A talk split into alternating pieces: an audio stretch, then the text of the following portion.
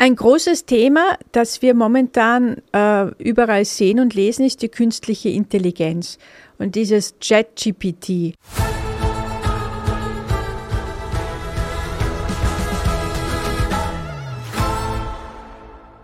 Das wird von vielen äh, mit einer gewissen Leichtigkeit genommen, weil man ChatGPT da, dazu auffordert, Liebeserklärungen zu schreiben, Pressetexte oder Analysen einer TV-Sendung. Ich selber komme mit dem Ganzen nicht so gut zurecht. Ähm, ich äh, fürchte mich momentan mehr vor der natürlichen Dummheit als der künstlichen Intelligenz. Und ich glaube auch, dass das ein bisschen zusammenspielt. Ich bin überzeugt davon, dass die künstliche Intelligenz in gewissen äh, Branchen und Nischen unheimlich viel ähm, äh, Erfolg und äh, großen Wert hat oder haben wird. Ich glaube nicht, dass es für uns in unserem, in unserem täglichen Umgang eine große Rolle spielen sollte.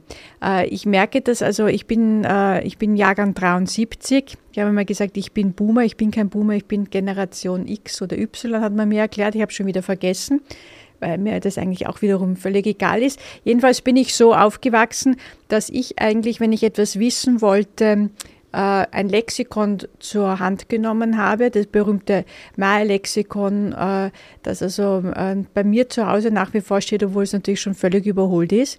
Aber ich habe es geliebt, einfach so ein Buch zu nehmen und nachzuschlagen, um gewisse Dinge zu recherchieren und nachzufangen. Natürlich kann man sagen, wenn ich jetzt in der Straßenbahn sitze und es ist ein riesiger Vorteil, mir fällt jetzt irgendetwas ein, ich möchte etwas wissen, kann ich in Wikipedia gehen, wobei Vorsicht ist Open Source, weiß man auch nicht, ob das alles äh, eine, eine valide und richtige Information ist.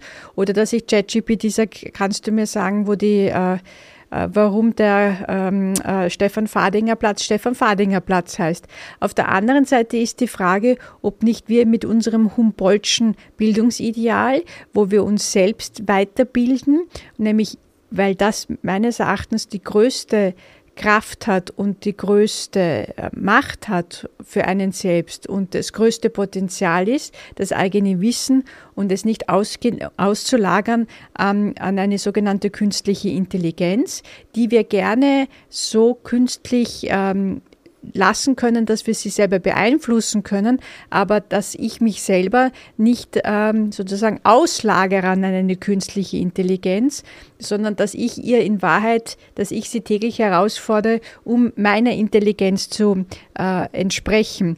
Das ist natürlich ein sehr altvaterischer oder in meinem Fall altmutterischer Vor, äh, Vorgang oder eine Annäherung. Aber ich denke wirklich, dass es unheimlich wichtig ist, sich selbst in einer Form Wissen anzueignen und auch äh, seine Intelligenz zu fördern mit unterschiedlichsten, mit unterschiedlichsten Möglichkeiten. Da geht es ja nicht nur jetzt um Wissen per se, sondern auch um sehr viele musische Eigenschaften. Das Singen, das Tanzen vielleicht auch die Bilder, die, die darstellende Kunst, die bildende Kunst, dass man das macht alles einem Menschen, bringt alles einem Menschen weiter und hinterfragt oder macht ihn kritischer. Ob das eine künstliche Intelligenz vermag, wage ich sehr zu bezweifeln, wobei ich jetzt auch nicht der riesige Experte bin.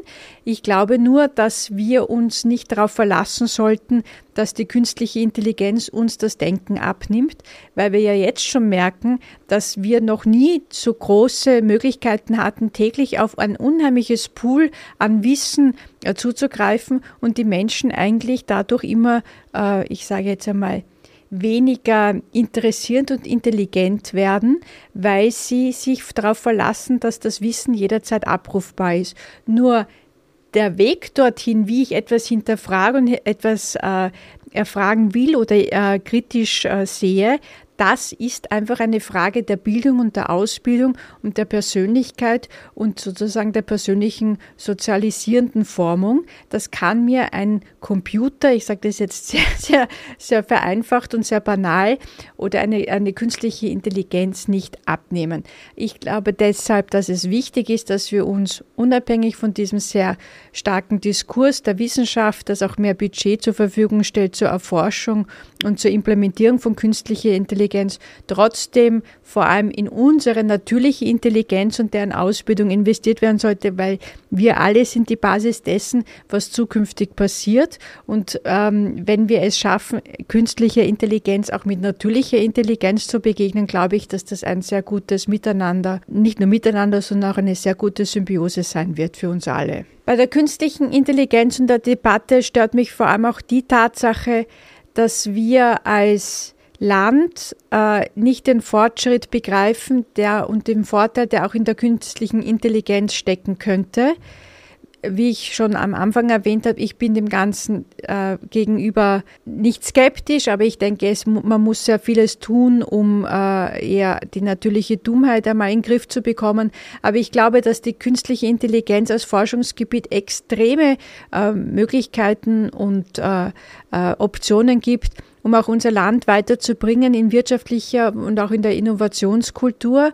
Und es ist wirklich sehr, sehr traurig, dass wir hier da wieder an, an eine, als eine der Länder an unterster Stelle rangieren, was das Budget und, ähm, und die Bereitschaft, KI zu erforschen oder, oder künstliche Intelligenz zu erforschen betrifft. Das ist schon auch ein Teil dessen, meines Erachtens, dass wir in Österreich einfach Forschung und Wissenschaft und Innovation, zumindest von staatlicher Seite, nicht in dem Maß gefördert bekommen, sondern dass das wieder auf Initiative privater äh, Betreiber zurückgeht. Und das finde ich rum, wiederum gerade bei dem Thema künstliche Intelligenz nicht ganz ungefährlich, weil man ja auch weiß, was man damit alles im negativen Bereich auch bewerkstelligen könnte.